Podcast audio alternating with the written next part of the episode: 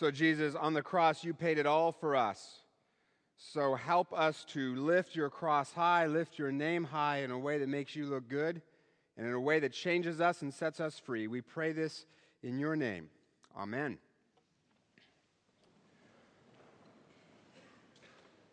Well, one of the things that I had to study when I was in seminary is what's called the Westminster Catechism of Faith. It was written in the 1640s kind of as a way to train kids what it meant to be a Christian, sort of a 17th century flannel board kind of thing.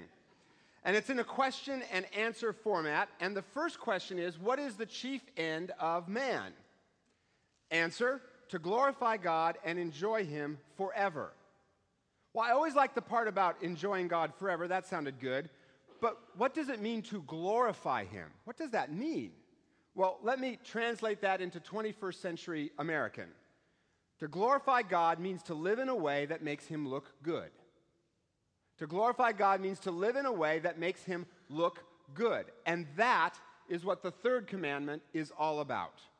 Do not misuse the name of God. Or, for some of us, if you went to Sunday school, you learned it this way do not take the Lord's name in vain. Exactly. Now, what most folks think this command is about is swearing.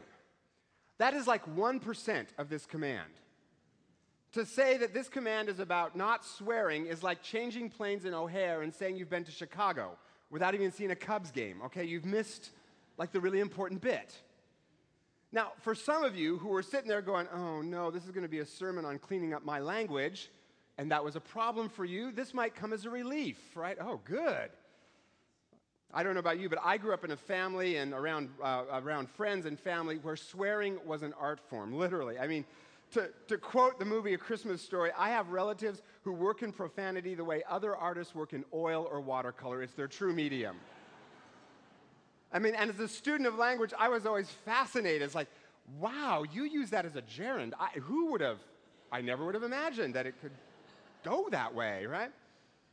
And I have had to work hard to unlearn all of those words. And I have been 100% successful. Why, you don't believe me? This summer, a friend uh, took my 10 year old daughter to a musical called Annie Get Your Gun, and there was a little off color uh, words there. Not, I mean, it's Annie Get Your Gun, so it was pretty mild. But on the way home, the friend said, Oh, sorry, Holly, about those bad words. And Holly said, That's okay. I've heard those words at home. And then she said, It's unnerving. now, we should absolutely never use God's name or Jesus' name as profanity. That is sin, that is disrespectful, and there's no good reason to use any other profanity as well. Although I've got to say, in both the Old Testament prophets and the Apostle Paul, both use words in some of their passages that I cannot repeat in church because they're not church words, even though they're in the Bible, which always seems ironic. But I am not advocating swearing, it's impolite. However, this commandment is about way more than that. What does it mean to do something in vain? It means to do it to no effect, right? He fought in vain. He studied in vain. He still got an F. I preached in vain. They forgot everything I said, for instance. do not take the Lord's name in vain means don't take it on to no effect. Don't take on the name Christian in a way that makes God look bad or turns people off to him. The Hebrew word used here means do not use God's name in a way that is empty, trivial, or false. That's what the Hebrew word means empty, trivial, or false. Let me take those briefly one at a time. Trivial. When we who take on the name Christian get hung up on trivial matters not central to the gospel, how should we baptize people? Should we dunk them? Should we sprinkle them? Should we fire hose them? Whatever, right? what kind of music should we have in church? Rock and roll, organ, ukulele? You know, how should we dress in church? It is okay to have our preferences about those things, but if we get hung up on those things, we're focused on things the Bible doesn't care about, and we make Jesus look trivial.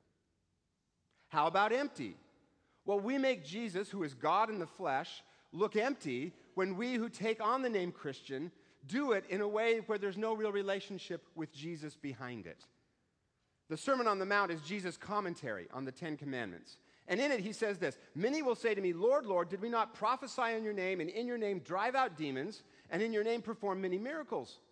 And then Jesus says, I will tell them plainly, I never knew you. That is, there are people whose theology is just right. They're doing a lot of church related activities, prophesying, driving out demons, serving on committees, driving demons out of committees. right? Some people have that spiritual gift. But Jesus says, I don't know you because he's not, doesn't have a relationship with those people. Maybe they're doing it because they think they have to or to impress someone or to earn approval. But without close relationship with Jesus, that's taking on his name in a way that is empty. Because you see, the reason he gives us his name is so that we can have a relationship with him. That's what name meant back then. Back in the Bible, a name was more than just a label. It, it, was supposed to sum up the character, the essence, kind of what is true about a person. I got an email a while back from some folks who were trying to come up with a nickname for me to distinguish me from all the other Scotts we have on staff, right? There's one sitting behind me. So they tried Scott the Greater, the Great Scott. But what they landed on was the duds.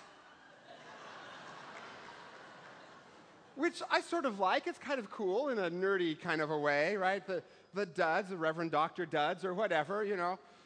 But the one that I personally think sums up my essence the most is my email address, S. Dudley, which, if you say it really fast, sounds like Studley.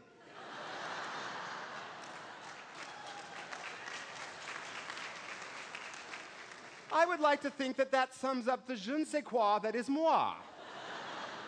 Right? I'd like to think that anyway. Well, that's sort of how names were used in biblical times, stretching it, I know, but it said something about what was supposed to be the essence of the person, the character of the person. So when God gives the Israelites his personal name, it is more than a label, it is an invitation to relationship. And to take on the name Christian and just go through the motions without that relationship is to make it empty. Trivial, empty, and finally, false. How do we make God look false? How do we take his name on in a way that makes him look false? Well, when we misrepresent who God really is. I've had people say to me, God told me to have an affair because I'm unhappy in my marriage. No, he didn't. No, I think I, no, you didn't. No. Right? Yes, God speaks to us directly, absolutely. But if what we hear him say does not line up with Scripture, we did not hear that from God. We heard it from the other guy. As a college pastor, I knew several guys who would, no lie, they would say to women, God told me that we should go out. Okay, that is the lamest pickup line ever. Blame it on God, right? I mean, come on. And it misrepresents God, especially when months later they would say, God told me we should break up. Please, right? We make God look false when we use religious language to justify behaviors that are not from God, that are not truly godly, that he does not condone. A great example would be, for instance, religious wars. That makes God look false, not who he really is. And that breaks God's heart. You know why? Because it hurts people. Two kinds of people. It hurts other people, but it also hurts us. Remember, the Ten Commandments start with God saying, I am the God who took you out of slavery. They are given right after he gets the Israelites out of slavery. They are given, in other words, as a sign of freedom. There are 10 ways to be free, 10 ways to thrive, 10 ways not to go back into slavery through God's power. But if we misrepresent who God is, then we set up impediments to other people knowing him and ourselves to knowing his liberating love. So God is protective of his name. Now, the folks who really get that these days are corporations, right? If I were to brew up the nastiest tasting coffee ever and call it Starbucks, they wouldn't be happy because I'd be misrepresenting their product. Or if I were to create the lamest search engine ever and call it Google, well, some of you who work at Microsoft would be thrilled, but Google wouldn't be, right? Because it would misrepresent who they are. Or, for instance, if we were to call what we experienced here in Seattle in June, July, and August summer, that would misrepresent the word summer, wouldn't it? so it's similar with God. When we misrepresent who He really is, we turn people off to Him. And so they don't know his love, and they don't know his power to set them free. But that doesn't just hurt other people, it also hurts us. Here's the truth our lives will be only as big as our God is. Our lives will be only as big as our God is. And if we shrink our God down in our minds to the trivialities of churchianity, then our lives are going to be trivial. Or if we say we're Christian but emptied of real relationship with Jesus and just go through the motions without experiencing his power, then our lives are going to be empty.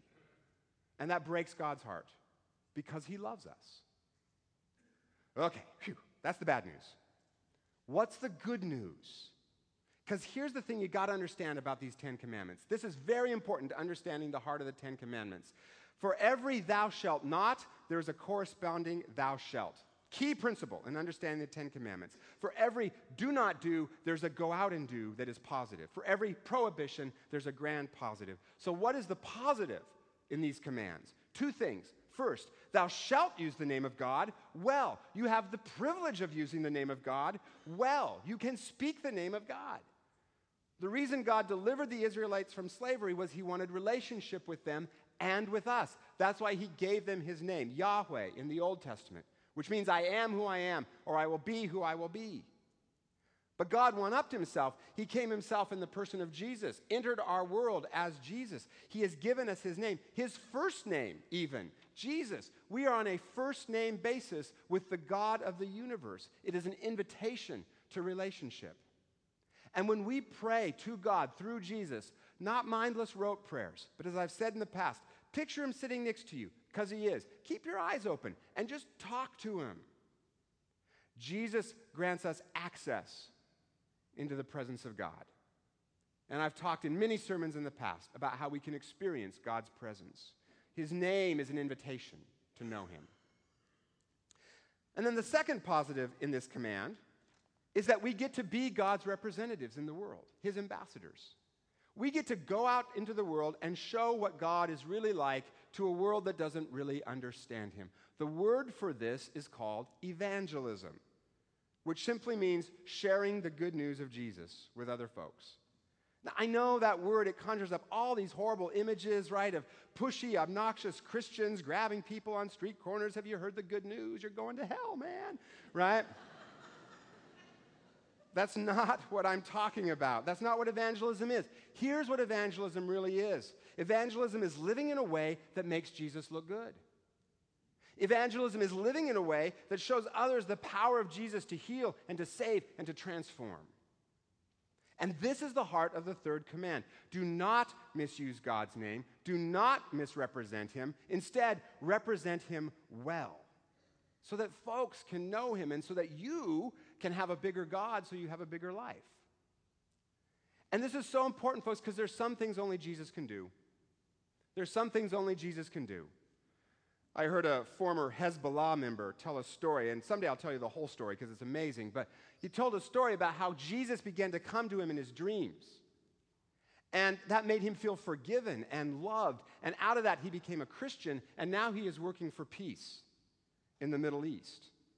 Okay, that's what Jesus can do. Turn a terrorist into a loving, forgiving man. Our you know, government can't do that. Our skills can't do that. Jesus can do that. And that's why it's so important to let people know what he's really like. Not the misperceptions, not the stereotypes, not the media images. Who is Jesus really? That's what we get to do. We get to be his name bearers into the world. And this is so important because there's a battle going on out there for hearts and minds and souls. And the devil is doing damage. Marriages are falling apart. Folks are lonely. Teenagers are committing suicide. People are trapped in poverty. Kids as young as 13 are having, are having sex and they're never going to be the same again. But Jesus, Jesus, Jesus can heal all of that. Thank you. This week, I heard a pastor, a pastor, tell a story about how she had these neighbors and she was just sure they wouldn't be interested in Jesus, right? But one day she was out planting flowers, and her neighbor came over and said, Would you like to come to church with us? Okay, this woman's a pastor, right? And the neighbor went on to talk about how the year before she and her husband had gone through this terrible time in their marriage. They tried everything they could try, nothing fixed it. In desperation, they opened the phone book, flipped through the yellow pages, found a church, started going, discovered Jesus, felt his love and forgiveness, which helped them love and forgive each other, and now their marriage is healed. And so this neighbor was asking this woman, who's a pastor, Would you like to go to our church with me? Okay, that's just embarrassing. How many folks in our sphere of influence are we assuming are not interested in Jesus when actually they're dying to know him because only he can set them free? And they just need someone to tell them. But not in a pushy, obnoxious way, all right? Someone sent me a story uh, this summer about two Christians who were going door to door handing out religious tracts. And they got to one house and it was cold outside, so the man invited them in and they all sat down, and then there was this silence. And the man said, Well, what's next? And the two Christian guys looked at each other and said, We don't know. We've never made it this far before. That's kind of the image, right? Nobody wants to hear us talk about Jesus. Well, if you do it right, they actually do want to hear you talk about Jesus. And it's way easier and it's way more natural than you think. I talked about this last spring. Let me quickly review what I said. To tell people about Jesus, we do four things we serve them. Folks don't care what you know until they know that you care. And if we serve others in Jesus' name, we represent him well. Good deeds leads to goodwill, which opens hearts to hear the good news about Jesus. We serve him. Second, we show who Jesus is just out of the stuff of everyday life. Last spring, I told you a story about having a conversation with my neighbor who was going through a hard time.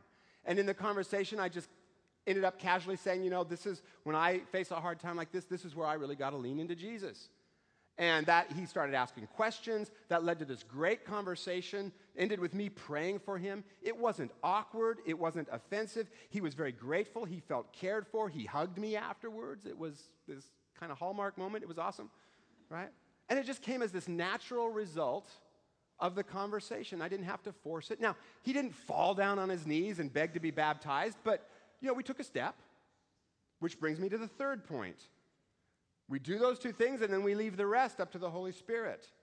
It is not our job to convert anyone. You don't have to convert anyone. Here's the good news that's above your pay grade. Okay? Jesus said, You will be my witnesses. A witness in a court is simply someone who says, Here's what I heard, here's what I saw. Who makes up the decision then? The jury, right? We are his witnesses. But too often we try to be judge, jury, and prosecuting attorney all rolled up into one. We just need to say, Here's what Jesus has done for me. And then let the Holy Spirit do the rest. Okay, you don't have to close the deal. And then finally, we have to speak the name of Jesus. Not God, because in our culture, God can mean anything, the great whatever, right? We have to start calling him by his first name, Jesus. You don't have to force it, but when there's a natural opportunity. Now, we all have opportunities to do this every day in our schools, in our offices, in our neighborhoods. But this fall, we also have a special opportunity November 5th, 6th, and 7th, something called the Harvest Crusade coming to town. Speaker named Greg Laurie has a great story of how Jesus changed his life who will be talking about Jesus in a way that is geared for people who have never been to church. Think of him as a postmodern Billy Graham. Now, you may think, oh, nobody becomes Christians in those things. Thousands do. So, if there's someone you know in your family, your office, who's maybe asking some questions and you don't quite know how to answer them, maybe you've been praying for someone, easy opportunity for you to say, Will you come to me with this thing? And you don't have to buy what he's selling, just want you to listen, right? I'd also encourage you to start praying now, Lord, who would you like me to bring to this thing? A great way to live out the heart of the third commandment, which is to represent Jesus well. Also, for you men, starting on October 12th and for the next four Tuesdays after that, 6.30 to 8 o'clock in the morning at Overlake Christian Church, there'll be a series called Man Up and Share Your Faith. Nationally known speaker, one is actually a comedian, it'll be very funny, talk about how to talk about Jesus in a natural way. So I encourage you men to be there. No charge, but for planning purposes, please sign up uh, in, the, in the lobby today to learn to share the name of Jesus well.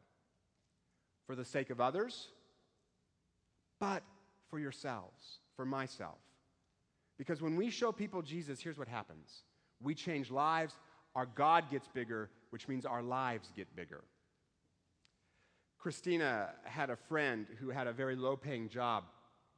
And her parents lived back east, and she wanted to visit them, but she had just enough money for the bus ticket.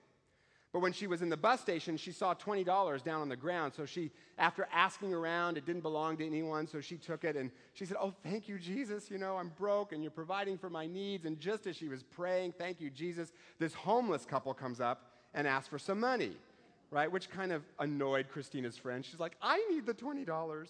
But she kind of felt Jesus nudging her, you know, that kind of annoying nudge that Jesus sometimes does. So she grudgingly said to this couple, Okay, I'm going to give this to you, but if I do, you're going to know why. And then she went on to tell him about Jesus. And she didn't even do a very good job. She was kind of grouchy about it, you know?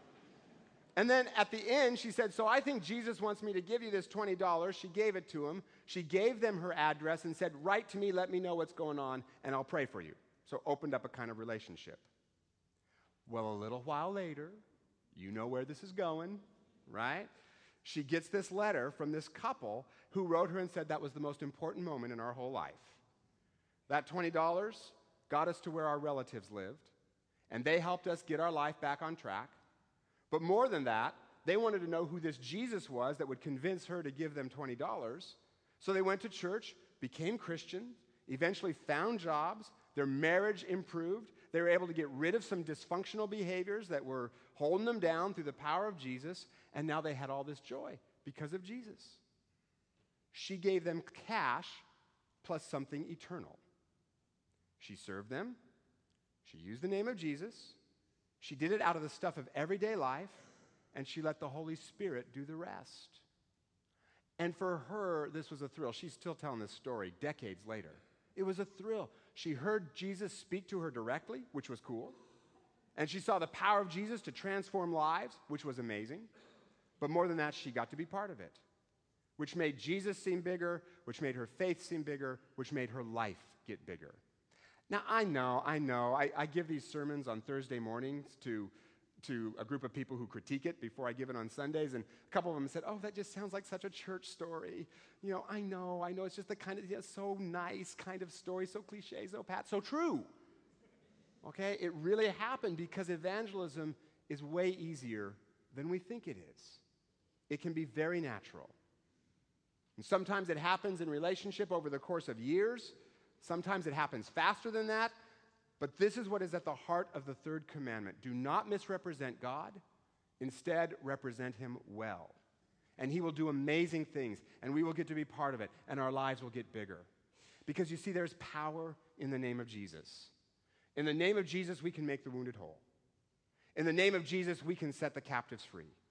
In the name of Jesus, we can proclaim good news to the poor, recovery of sight to the blind, set at liberty those who are oppressed. In the name of Jesus, we can boldly approach the throne of God unafraid, unashamed, because Jesus has wiped our sins clean in his name.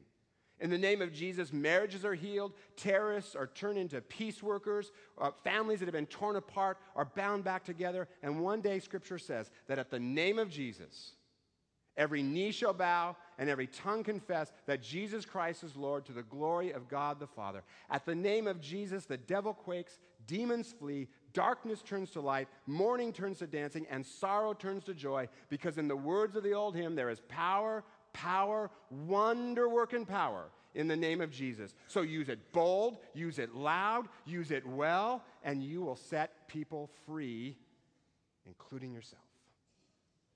So, Jesus, help us to speak your name well. Help us to show who you really are to a world who has all kinds of stereotypes about who you really are. Help us to be your true representatives and say, You have heard it said that Jesus is like this, but I tell you, he's like this. Help us to be those people so that we can see you do miracles in others' lives and in ours as well. We ask this in your name. Amen.